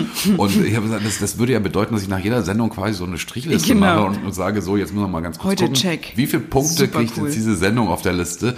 Und am Ende des Jahres wird dann ausgewertet. Aber so finde ich, kann man da nicht dran gehen. Und deswegen, ich habe jetzt auch nicht so, dass, dass ich sage, es gibt natürlich ganz viele Begegnungen und Geschichten, die einem besonders in Erinnerung bleiben, meistens, weil, weil da Menschen mit zusammenhängen, die einen, wirklich einen großen Eindruck hinterlassen haben und deren Schicksale man nicht. Kannst du da eine, eine benennen oder? Ich habe halt, also wir haben im, wir haben sehr, sehr früh über das, was sich hinterher dann als, als Flüchtlingskrise gelabelt wurde, als mhm. große Flüchtlingswelle gelabelt wurde, die plötzlich in aller Munde war in Deutschland da haben wir sehr früh darüber berichtet, als sich das anbahnte, also Jahre bevor es wirklich zu einer, einer Konstante in allen Nachrichtensendungen wurde, haben wir schon darüber berichtet und haben gesagt, Leute, hier kommen sehr, sehr, sehr viele Menschen aus Syrien über die Grenze, damals vor allem in mhm. Richtung Libanon und in Richtung Jordanien. Und dort sah man bereits das Elend. Ähm, einerseits der Menschen, die berichteten, was sie hinter sich gelassen haben. Andererseits die, die, die schiere Verzweiflung, wenn dann Kinder mit zwei Plastiktüten in der Hand und einem Teddybär über einen Erdwall kriechen und du sie fragst als Reporter, wo sind deine Eltern? Und mhm. die sagen, keine Ahnung, die haben wir irgendwo verloren. Gestern waren sie noch da. Und du denkst, boah, das, das, das sind einfach Begebenheiten, die, die brennen sich total ein und die vergisst man auch nicht mehr so schnell, mhm. weil äh, jenseits der Berichterstattung. Das sind so Punkte, wo du natürlich hinterher so im Rückblick sagst, ähm, das war sehr, sehr eindrücklich. Mhm. Aber generell ist es so, dass es eigentlich so viel passiert, ähm, dass es, finde ich, wenig Sinn macht, da so eine Kategorisierung oder irgendwie so eine, mm. so eine, Top Ten oder so aufzustellen. Das ist ja auch gar nicht nötig. Ich glaube, in diesem Gebiet ist das sowieso, finde ich, total schwer, weil es eben so kontrastreich ist. Also es war ja auch eine spannende Zeit, ähm, wo auch viel passiert ist, gerade weil du ja auch sagtest, ähm, ihr wart so die Ersten, die das mit äh, Syrien auch so ein bisschen mitbekommen haben, äh, als das anfing. Und ähm, dann warst du ja auch noch da, als dann eben 2014 dann in zwischen Israel und Gaza viel mm. los war. Ähm, was hat denn der Vorrat an rohen Zwiebeln mit israelischen Streit- oder Raketenangriffen zu tun gehabt? Eine Geschichte, die mir mal ein, ein, ein unser Kameramann erzählt ja. hat. Und zwar ging es darum, da ging es, ging es um diese Zusammenstöße in Jerusalem zwischen mhm. ähm, Palästinensern und ähm, israelischen Sicherheitskräften. Äh, die waren sehr heftig zwischendurch und da gab es dann immer Tränengaseinsatz mhm. von israelischer Seite. Die Palästinenser haben Steine geworfen und die und Autos in Brand gesetzt und die Israelis haben Tränengas geschossen. Ähm, und äh, er hat sagte dann, also unser Kameramann Chris Böhm, der seit Jahrzehnten, muss man sagen, diesen Konflikt berichtet, über diesen Konflikt berichtet, der sagte, der holte plötzlich eine rohe Zwiebel aus der Tasche und sagte, äh, pass mal auf, die hältst du dir jetzt einfach vor ähm, Mund und Nase ähm, und dann kannst du wieder atmen. Und ich dachte, was ist denn jetzt los? Und dann, ja, also für mich war es so, dass Tränengas kannte ich nicht. Also ich wusste nicht, wie das ist, wenn man direkt sowas abbekommt. Und das hat bei mir dazu, da, da, es, es geht gar nicht so darum, das Schlimme ist nicht, dass man anfängt zu weinen, wie der Name sagen würde, sondern das Furchtbare ist, dass man denkt, man kriegt keine Luft mehr. Mhm. Dass du die ganze Zeit so ein totales Brennen in den Lungenflügeln spürst, was du normalerweise nie hattest in deinem Leben und dass du versuchst zu atmen, ist aber es so wirkt, als könntest du es nicht mehr richtig. Und das ist so wirklich, fand ich extremst unangenehm.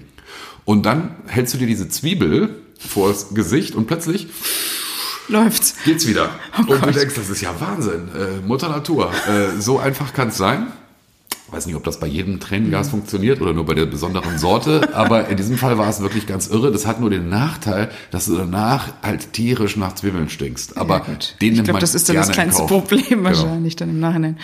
Oh Gott, also hat es dann wahrscheinlich immer so ein bisschen Vorrat dabei, oder? Also der Kameramann und sein, ähm, sein Assistent äh, äh, hatten immer äh, Rohzwiebeln dabei bei solchen einsetzen. Hast du mit dem Team eigentlich noch Kontakt oder bist du mit denen eigentlich, sind da noch die, die du da kennst? Ja, da sind äh, zum Teil und zum großen Teil sind noch die, die, die, mhm. die ich äh, kenne und ähm, wir haben jetzt gerade letzte Woche wieder ähm, mal kurz telefoniert, aber ich habe jetzt ist auch nicht mehr diesen intensiven Kontakt natürlich Klar. wie früher. Ja. Vermisst du die Zeit? Ja, ich vermisse die Zeit in, in bestimmten Aspekten. Ähm, äh, also ich habe schon gesagt vorhin das Wetter vermisse ich.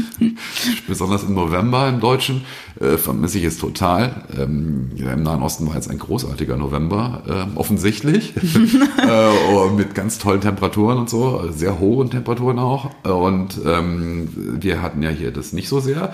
Und ich vermisse das Essen zum Beispiel. Ich vermisse so eine frische äh, Herangehensweise. Frischen Orangensaft zum ja, Beispiel. unter anderem, aber generell dieses Herangehen an eine Küche, die jetzt nicht Shishi sein muss oder sollte und nicht irgendwie sich dadurch auszeichnet, dass sie tausend kleine Kreationen mit, mit äh, irgendwie Schaum aufgeschäumt und äh, molekular Wahnsinn und äh, fünf Sterne in irgendwelchen Reiseführern äh, und eine fünfstellige Summe auf der Rechnung, sondern, sondern ganz einfach, einfache Zutaten, frische Zutaten, total wichtig mhm. und daraus ähm, was, was Irres kochen und dann auch gerne in so kleinen Portionen servieren, von denen man dann 20 bestellt und teilt natürlich. Ja. Nicht jeder hat das Jägerschnitzel auf dem Tisch und das isst man gefälligst, sondern es gibt ganz viele Portionen auf dem Tisch und jeder darf mal probieren und am Ende naschen alle bei allen und hat ein total irres Gemeinschaftserlebnis. Das ist ja auch so dieses, äh, diese Gemeinsamkeiten, von denen du geredet hattest, weil ich glaube, das ist auch so typisch deutsch, dass wir ja auch so gar nicht gerne teilen. Und ähm, wenn man das so im Nahen Osten kennt man das ja auch in, in, arabischen Ländern, also im Libanon oder wo auch immer, dass du halt erstmal den ganzen Tisch voll ladest mit egal was und alle eben davon essen können und keiner hat irgendwie Fressneid und sagt irgendwie, nein, das ist meins oder das, sondern man teilt. Ähm, also du beschreibst ja auch in deinem Buch, dass ähm, äh, ihr da, glaube ich, ein Dessert bestellt hat, habt und dann irgendwie ähm, fünf Löffel dazu kamen. So Aber ungefähr, das ist ne? eine spezielle israelische Variante, die muss, muss ich mal kurz eine Lanze brechen Ja. für die israelischen Kellnerinnen und Kellner, für den Service, der fantastisch ist, finde ich, in diesem Land, weil er echt persönlich ist, Ja. sehr, sehr freundlich ist, super nett und auch wahnsinnig professionell. Du kannst mit zehn Leuten an einem Tisch sitzen und einer bestellt noch, weiß ich nicht, einen, einen Malabi oder einen, einen, einen Nachtisch, Mhm. eine ganz kleine Creme, mehr nicht. Und es werden zehn Löffel kommen, weil es sein könnte, dass alle, und, und sogar ziemlich wahrscheinlich sein könnte, dass alle mal kurz probieren wollten. Also das machen die auf jeden Fall. Ähm, und das mit den kleinen ähm, Tellerchen und Vorspeischen und äh, da noch was und da noch was. Ich glaube ehrlich gesagt, äh, weil du sagst, das, das können wir in Deutschland nicht, ich glaube, wir können das auch. Und ich glaube auch, dass diese, äh, diese Art des Essens sich echt immer weiter verbreitet. Ich finde, man sieht's auch schon. Es gibt viele, viele äh, Orte in Deutschland, wo du mittlerweile dieses Konzept des, ähm, statt jeder macht irgendeine Vorspeisenteller, ne? Ja, genau. Sozusagen. Dieses Konzept, dass, dass, dass nicht jeder irgendwie seine, seine riesen Teller vor sich stehen hat, sondern dass alle probieren und man auf diese Art und Weise ganz viele verschiedene Köstlichkeiten ausprobieren kann. Das Konzept muss ja nicht nur eine östliche Küche umfassen, das kannst du ja mit allem machen. Und ich glaube, dieses Konzept äh, greift um sich, wird Erfolg Mhm. haben, bin ich ganz sicher. Und ich habe jetzt zum Beispiel hier bei eurem Hauptquartier hier um die Ecke ist ein Laden, der war vor ein paar Wochen noch so ein Asia-Laden und der hat, das fand ich total interessant, der hat jetzt im Fenster stehen äh, Asia Tel Aviv Küche. Was totaler Quatsch ist, überhaupt nicht zusammenpasst. Fusionsküche. Innen- Genau, innen sind irgendwelche goldenen Buddha-Statuen immer noch zu sehen, aber er schreibt jetzt einfach mal kurz Tel Aviv aufs Ja, das Fenster ist drauf. jetzt voll Trend hier, ne? Exakt. Ja, Und ich total. finde, das sagt ja schon alles. Ja. Wenn jetzt der Asialaden sagt, ähm, in meinem Fenster steht, habe ich mal nur für Notfälle mal auch noch Tel Aviv dazu geschrieben, weil dann kommen vielleicht noch ein paar mehr Leute rein. Hey, toll. Also da, Ja. da sieht man ja auch schon, wie dieses, diese, diese Kunde von der Küche so um sich greift, dass es quasi mittlerweile ein, ein Geschäftsmodell Kannst du ist. jetzt Hummus mit Stäbchen essen? Genau. Geschäftsmodell. Zum Beispiel. Exakt. Genau. Das ist immer was anderes, ja. Das habe ich noch nicht gesehen, muss ich gleich mal gucken. Gerade diese Region, die ja so viel Gemeinsamkeiten hat, und ich meine, wir, du hast es ja bestimmt auch schon mitbekommen, gerade wenn es um Thema Hummus geht. Ich spreche das auch jetzt richtig aus Hummus und nicht Humus. Mm. Beispiel. Merkt es schon. Ja, du kriegst schon Hunger, ne? Also Hummus. Hummus. Und Hummus ist, äh, ist du, äh, weil ich muss sagen, ich bin kein besonderer Fan. Nein, ich auch weil nicht. das, Das ist, so ein. Gericht, wenn du das morgens isst, das essen ja viele zum Frühstück. das ist Frühstück. Eigentlich Frühstück, Genau. ja. So. Das Problem ist nur, danach ist der Tag gelaufen. Genau. Du hast schon mal 1000 Kalorien morgens gegessen, brauchst nichts mehr. Das war vielleicht toll zu Zeiten, als man danach aufs Feld musste und harte körperliche Arbeit verrichten. Aber wenn du danach ins Büro musst, ist es aus meiner Sicht untauglich. Vor Dingen mit Knoblauch und, und wenn dann am besten noch ähm, Hummus mit äh, Fleisch. Also gibt's ja auch, gibt ja da tausend Varianten, ist ja auch. Mhm. es ist äh, schon ein egal. tolles Gericht, aber Es es, man muss gucken, wie man es einsetzt, dosiert man es einsetzt. Und du hast ja recht, es scheiden sich die Geister daran. Es hat ja jeder hat Ja, seinen jeder kämpft um diesen Anspruch. äh, Wer hat's erfunden? Wer hat's erfunden? Genau. Und aber noch wichtiger finde ich jetzt eigentlich mal jenseits von diesem Wer hat's erfunden Wahnsinn, äh, eher wer macht den besten. Ja, Weil ja, da gut. kann ich mich total gut rein äh, reinfühlen und zu sagen, hey, ich habe meinen speziellen und das hast du ja im Nahen Osten total, dass da jeder seinen Mhm. einzig wahren Laden hat, wo man hingehen muss. Und wehe, man geht zu dem, direkt nebenan ist. Das ist ein Riesenfehler. Das finde ich eigentlich sehr schön und Ja. auch sehr, äh, sehr gesund irgendwie für so eine Kultur des Essen-Gehens auch. Mhm. Das, das kriegst, hast du ja sogar mit so mobilen Kaffeeverkäufern, die hinten wie so ein Bauchladen auf dem Rücken so eine Art Kaffeemaschine haben, so eine mobile. Und auch da gibt es ja Leute, die sagen, also zu dem, der jetzt gleich kommt, können wir auf gar keinen Fall gehen. Wir müssen auf den warten, der in fünf Minuten um die Ecke biegt, weil das ist der einzig wahre Kaffeemann. Ähm, Stimmt wahrscheinlich nicht, ist eine weitere Geschichte aus Tausend und einer Nacht. Das ist wahrscheinlich dann der Cousin vom Cousin vom Onkel und so weiter, Genau. Aber ne? es ist vollkommen egal, ob es wahr Der ist. schmeckt trotzdem besser. Er schmeckt plötzlich besser, weil du eine Geschichte mittrinkst. Na klar, aber das sind ja auch die Geschichten, die sind, die machen es ja dann auch spannend. Wo ist denn dein liebster Hummusladen in? Hast du denn einen in Tel Aviv gehabt? Oder irgend überhaupt einen Lieblingsladen, wo du da gerne essen Ja, ich hatte, ich hatte in Jerusalem mehrere. Ich hatte Mhm. aber auch einen. Ähm, äh, es, es gibt es gibt wirklich mehrere. In der Altstadt gibt es zwei ganz tolle, auch ganz ganz alte. Ähm, ich habe aber einen eigentlich, das, wenn ich sagen müsste, das ist mein Lieblingsladen, das hatte ich einen in Ramallah, Mhm. der hinten im im Bazar, in diesem einen Frucht-Gemüse-Bazar, So rechts und links und geradeaus, ne? Du läufst an allen möglichen Ständen mit mit mit äh, Gurken und sonst was vorbei Mhm. und findest dann ganz hinten in der Ecke diesen Laden. Ähm, der ist so berühmt, äh, dass da die Leute wirklich quer durch diesen Gemüsemarkt äh, laufen, nur um dorthin zu gehen. Vor allen Dingen das Schöne ist ja meistens, egal in welchen Ländern das ist, und man hat eben so, so eine Art ähm, äh, Laden, der halt so gehypt wird auf eine Art und Weise. Aber wenn du dann da bist, dann sind die ja manchmal so also dann sind das so ganz kleine Lädchen, dann sitzt da so ein alter Mann mit äh, kaum noch Zähnen im ja, Mund klar. zum Beispiel, ne? Ja. Und, und, und verkauft dann whatever. Das sind halt auch Orte, die sind ja nicht gehypt, weil sie so wahnsinnig viele Follower auf Instagram genau. haben, sondern weil es sie seit Generationen ja. gibt. Und weil man, ich habe das irgendwo mal gelesen, das fand ich total, ich, ich weiß nicht, ob es stimmt, aber ich fand es eine super interessante Information, ähm, dass man in Gesellschaften, in denen es keine funktionierende Lebensmittelüberwachung gibt, also in dem nicht jeden Tag irgendjemand mhm. oder jeden Monat jemand vom Amt vorbeikommt und guckt, ob das das alles hygienisch verpackt ist. In solchen Gesellschaften muss man auf persönliches Vertrauen und persönliche Kenntnis sozusagen gehen. Also sprich, schon mein Uropa hat bei diesem Herrn oder der Dame eingekauft oder hat dort gegessen. Und lebt immer noch. Und oder lebt, lebt immer noch. Und vor allem der hat das dann weiter vererbt quasi an uns und man, der, der Händler, oder der, der, der, der Wirt steht mit seinem guten Namen ein für mhm. die Qualität seiner Speisen und deswegen ist die persönliche Beziehung total wichtig, mhm. weil es eben keinerlei staatlichen Regularien gibt oder zu wenig oder nicht, nicht, nicht, nicht wirklich gute. Und das, das gibt es in Italien, habe ich das auch mal erlebt, dass es ähnlich ist, dass man sagt, äh, wenn der, der Orangenhändler zum Beispiel heute krank ist oder geschlossen hat, dann geht man nicht zu einem anderen Supermarkt, sondern man geht, dann gibt's halt heute keine Orangen. Mhm. Und ich kenne das auch von Fischläden, die äh, auch im Nahen Osten, wo es dann heißt, also wenn der der Fischladen X, bei dem man immer einkauft, seit Generationen, manche Leute, wenn der heute nicht da ist, dann, dann muss der Fisch leider ausfallen, äh, weil man niemals fremd gehen würde. Mhm. Und das hat, das ist so auf beidseitiges Verhältnis. Und das mhm. finde ich ist eine ganz tolle Sache, die, die, die uns leider so ein bisschen abhanden gekommen ist mit der, mit der, mit dem Supermarktkettenwahnsinn an jeder Ecke, wo ja niemand mehr einen persönlichen Kontakt hat mhm. und du auch nicht mehr weißt, ähm, wo kommt das eigentlich alles her? Sondern du darauf vertrauen musst, dass es da eine Instanz gibt, die das kontrolliert am Ende. Mhm. Ähm, und das läuft halt in, in gerade in, in, im Nahen Osten immer noch über so eine persönliche Schiene. Ja, also Vertrauen äh, spielt in diesen Regionen also auch eine große Rolle. Ähm, was würdest du denn sagen, was müssten wir Deutsche ähm, oder was können wir Deutsche vom Nahen Osten lernen? Also zunächst mal muss ich sagen, was echt total interessant ist, wenn du im Ausland bist, lernst du Deutschland lieben. Das finde ich ist echt eine interessante Erfahrung. Du merkst plötzlich, wie viel in Deutschland wunderbar funktioniert. Äh, auch Dinge, über die du dich in Deutschland selber noch aufgeregt hattest, ähm, findest du plötzlich eigentlich gar nicht mehr so schlimm.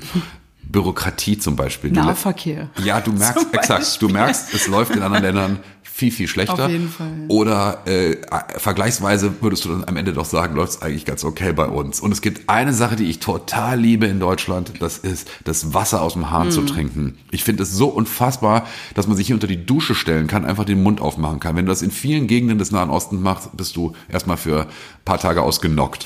ähm, und in, allein dieses Wasserhahn auf und da kommt bestes Trinkwasser raus, ist eine nicht hoch genug einzuschätzende ähm, Errungenschaft die wir hier in Deutschland definitiv haben. Äh, aber es gibt natürlich so Dinge, wo wir, finde ich, doch einiges lernen können. Und das sind so Sachen wie, ähm, also ein Beispiel, was ich jetzt gerade erlebt habe, wenn du ähm, so einen Anwohnerparkausweis dir gekauft hast für, für zwei Jahre, damit du da vor deiner Wohnung parken darfst, äh, zahlst dafür Geld, dann ähm, und dann kommst du zu einem Auto und hast ein Knöllchen und denkst, das kann doch nicht sein, ich habe doch hier diesen Anwohnerparkausweis. Und dann äh, triffst du die Politesse noch zufällig. Einen Tag überfällig. Genau. Oder irgendwie sowas. Du sagst der Politesse, sag mal, ja. wieso, wieso, was ist denn hier los? Ich habe doch hier meinen Anwohnerparkausweis. Sagt sie, ja, der ist aber heute Morgen abgelaufen. und, um sieben Uhr früh. Und da könnte ja jetzt jeder kommen, äh, wenn ich hier noch eine zwei Stunden Verlängerung gebe, das, das geht, könnte ja jeder kommen. Das ist zum Beispiel etwas, das würdest du, glaube ich, im Nahen Osten nicht hören. Also da könntest du immer mit einem Augenzwinkern und so ein bisschen auf Kulanz setzen. Und ich, ich, ich will damit nicht sagen, dass wir keine Regeln brauchen. Regeln sind echt wichtig. Und es gibt immer auch Berichte von wie im Kino, wo die Leute ähm, bei einer Brandkatastrophe nicht rauskommen, weil irgendein Wahnsinniger alle Türen zugenagelt mhm. hat. Also ich finde, da sind Regeln wichtig. Ich finde es wichtig, dass der Notarztwagen schnell durchkommt und nicht alle ihm den Weg versperren, weil sie selber denken, wir könnten noch ein bisschen schneller im mhm. Verkehr unterwegs unterwegs sein. Auch so Dinge, die man häufig da in der Region mhm. erlebt. Ähm, da finde ich, sind Regeln echt was ganz Tolles. Aber Regeln funktionieren nur dann, glaube ich, zumindest bin ich eigentlich fest von überzeugt, wenn man auch in den richtigen Momenten merkt, wo man sie ein bisschen in die eine oder die andere Richtung biegen mhm. muss. Ähm, und wo jeder Einzelne eine gewisse Verantwortung hat, aber auch die Möglichkeit eben hat, ein bisschen kulant zu sein und ein bisschen gelassener zu sein. Das gilt für, weiß ich nicht, für Fahrscheinkontrolleure, die auf, äh, natürlich hinterher sein müssen, dass, ähm, dass es nicht irgendjemand jeden Tag schwarz fährt, ganz klar. Aber wenn dann jemand aus Versehen 92 Jahre alt ist und in die falsche Klasse in der Bahn eingestiegen ist, nur ein Ticket für die zweite Klasse hat, aber irgendwie in der ersten Klasse eingestiegen ist, müsste der nicht aus dem Zug rausgesetzt werden und dann mhm. da irgendwie am Bahnsteig äh, frieren ähm, in, in hohem Alter. Das verstehe ich überhaupt nicht. Warum dann nicht ein Kontrolleur auch sagen kann, Leute, diese alte Dame ist jetzt hier nicht die notorische Schwarzfahrerin, sondern da sage ich jetzt, Leute, machen Sie es nicht nochmal und drücken wir ein Auge drücken zu. Mal ein Auge zu. Mhm. Und das gleiche gilt für so Geschichten wie, wie Sommernächte in Deutschland, die ja nicht so häufig sind, ähm, wo es dann um 21.30 Uhr heißt, äh, alle müssen rein, keiner kann mehr draußen sitzen, weil irgendein Nachbar sich wegen Ruhestörung beschwert hat. Und auch da kann ich nicht verstehen, warum wir nicht einfach sagen, hey, Komm, so oft Minuten, passiert das nicht. Und hm. jetzt versuchen wir alle einen Weg gemeinsam zu finden. Und zwar nicht unter Einsatz der Polizei, die dann anrücken muss, um irgendwelche ja draußen sitzenden Kaffeegäste rein zu komplementieren, sondern zu sagen, äh, wir finden einen Weg, wie wir alle gemeinsam das regeln können. Hm. Also ein Weg gemeinsam mit mehr Gelassenheit. Ich glaube, Gelassenheit ist so ein Stichwort, was wir, glaube ich, in diesen Zeiten auch immer mal ganz gut gebrauchen könnten. Ja. Und ähm, apropos jetzt essen, weil wir jetzt schon so viel, ich glaube, ähm, du kriegst wahrscheinlich auch schon langsam Hunger. Was machen wir denn jetzt? Jetzt gehen wir essen, oder? Ja. Hast du nicht eine super Idee, wo wir jetzt essen gehen könnten? Ich ja. verlasse mich da voll auf dich. Oh Gott, oh Gott, was für ein Druck. Ja, ich werde mir auf jeden Fall was überlegen. Authentisch sollte ähm, es sein. Äh, Hummus essen wir natürlich Hummus, jetzt. natürlich. Du Und, bestellst. Ähm, auf jeden Fall. Ich danke dir sehr, dass du da warst. Ähm, es hat viel Spaß gemacht. Ich danke dir. Spannende Geschichten. Ich glaube, wir könnten jetzt hier noch stundenlang weiterreden. Das ist das Problem. Ansonsten liest einfach mal Christians äh, Buch Grauzonen. Ja, mehr Gelassenheit hat, glaube ich, noch nie jemandem geschadet. Christian hat echt einiges zu erzählen. Wir hätten wirklich noch Stunden weiterreden können. Falls du noch mehr über ihn und seine Geschichten aus seiner Zeit als Nahostkorrespondent erfahren willst, dann kann ich dir sein Buch Grauzonen wirklich wärmstens empfehlen. Wie hat dir die erste Folge gefallen und wen sollte ich unbedingt mal zu einem Gespräch einladen? Ich freue mich über dein Feedback und natürlich, wenn du den Podcast weiterempfiehlst. Was auch noch grandios wäre, wenn du dem Zenit-Magazin auf allen Social-Media-Kanälen folgst, die man so kennt. Da gibt es dann auch immer eine kleine Vorschau, wer mein nächster Gast ist. Also, wir hören uns wieder in zwei Wochen. Bis dahin, Shukran und Tschüss.